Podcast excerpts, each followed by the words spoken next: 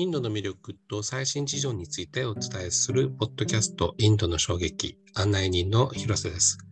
えー、今回はですね、えー、ヨガの試験について、えー、見ていこうと思います。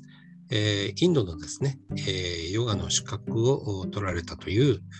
鈴木芽衣さんにお話をお伺いします。えー、メイさんよろしくお願いします。よろしくお願いします。えっ、ー、とね、ヨガの試験ということでね、今、あの、ヨガインストラクターとか、あの、ヨガ教室とか、本当にあの、ヨガに関心のある人多いと思うんで、えっ、と、その本場インドの資格、試験ということで、えっ、と、興味津々なところがあるんですけど、あの、まずね、えっ、と、鈴木さんが、あの、ヨガに、えー、関わることになったあ経緯みたいなところから教えていただけますか？はい、えーとですね、私はもともと20年近く、えー、ダンスをやってまして20代大学生ぐらいからヨガヨガをやる前にですねダンスのプロとしてのダンスの仕事をずっとしてたんですね。でそこからですねある日突然ちょっと肩が変かなって思うところで故障したかなって思ってたんですけど徐々に徐々に徐々に本当にじわじわと痛みが広がっていく。そして痛みだけではなくて体が固まっていく硬直していくという、えー、原因不明の病気になりまして、まあ、病院いっぱい行きましたけれども原因が不明だということでそれでも硬直していく。もう激痛でした。3年間ぐらいそれと戦いましてあらゆる治療を試みたんですが何も効くことも緩和することすらなくてただひどくなる一方というところでもう最後の賭けでやったのがヨガでした。でその時にですね残りわずかな貯金を使ってですねこれを1回3000円で受けながらというよりはもうこれをつぎ込んで、えー、講義も受けながら養成講座を受けてもう入院すると思ってこれにかけてみようと思ってヨガ養成コースを受けたのがきっかけでした。でそこでみるみるうちにですね半年ぐらいで本当にこう紐解けていくように感知してしまったんですね。それをきっかけにもともと養成講座にいたので あのこれはすごいぞと思ってみんなもにも伝えたいなと思ってヨガ講師になったのがきっかけです。もともとヨガが好きだったわけでもないですね。はい、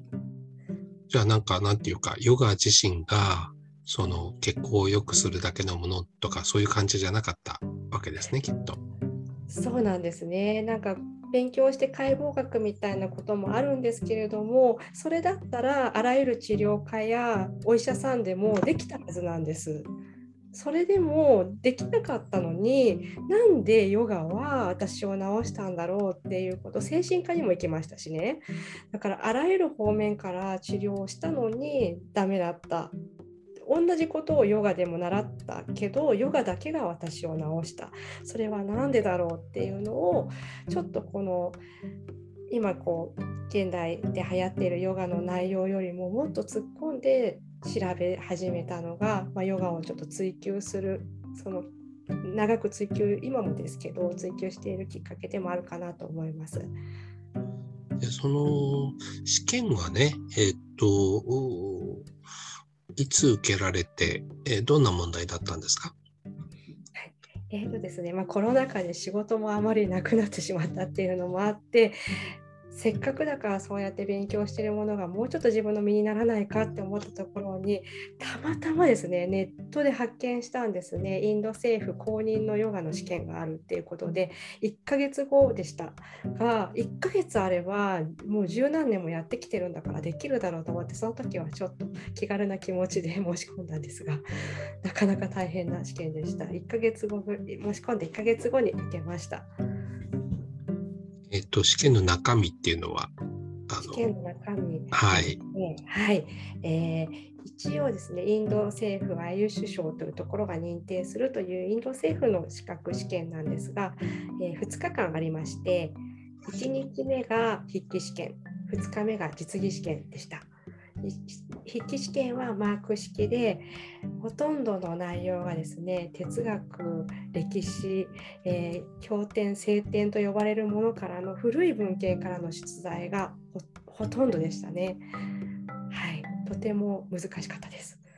うん、はい、やっぱあのヨガスートラとかそうです、ね、バカバッと聞いたとかそんなのが分かってないとダメっていう。はい分かってないとダメでしたね。甘かったなって思いました。もっと読み込まない、も読み込むだけじゃなくて覚えておかなきゃいけなかったですね。ここに出てくるこの言葉はみたいな感じだったので、はい。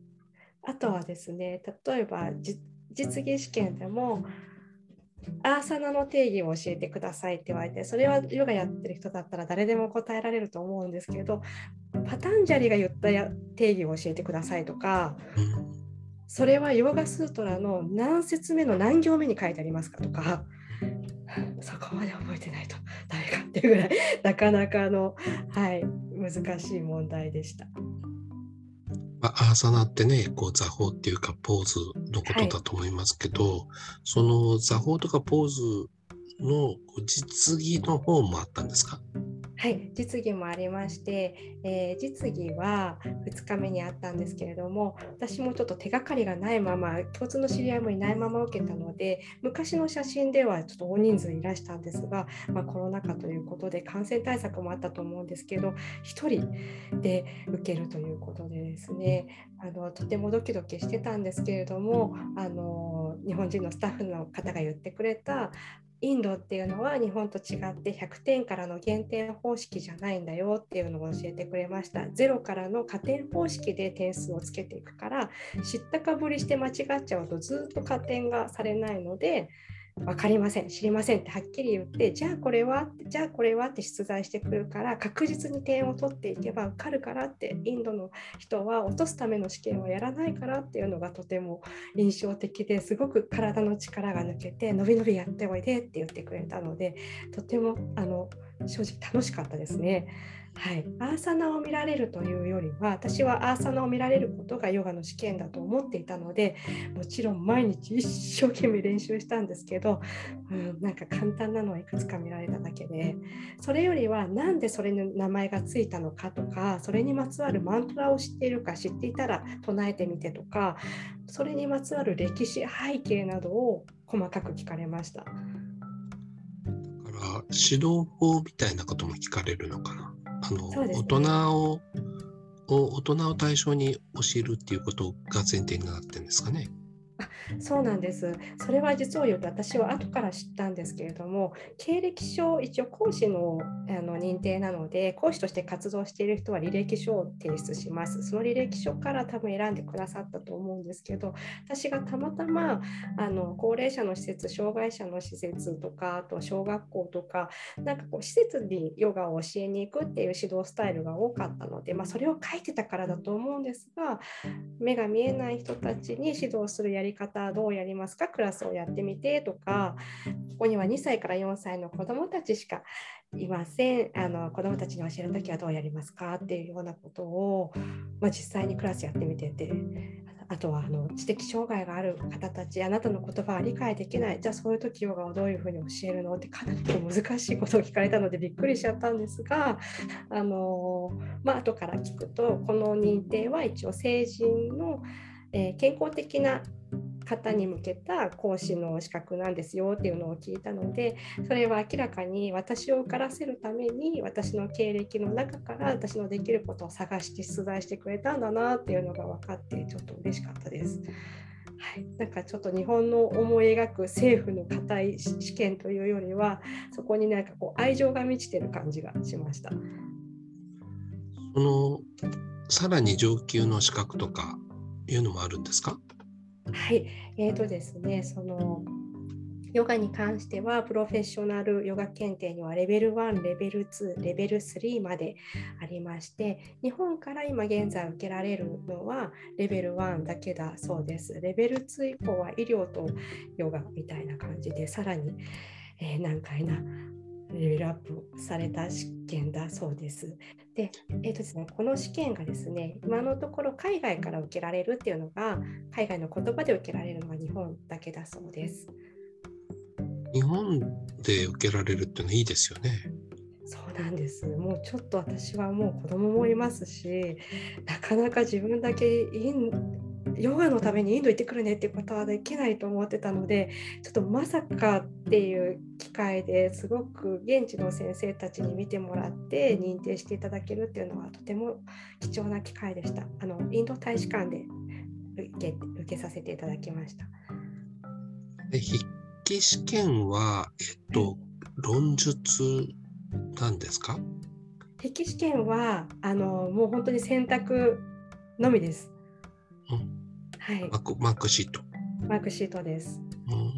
なのでもうどそこに関してはどうにもあの受からしてくれるようにはしてくれないんですが ここでも1個だけ優しさがあって、えー、確かに70点以上が合格点だったと思うんですが忘れちゃったんですけど69点で1点足りないみたいな時はあの政府の方からブレスマークが1点送られる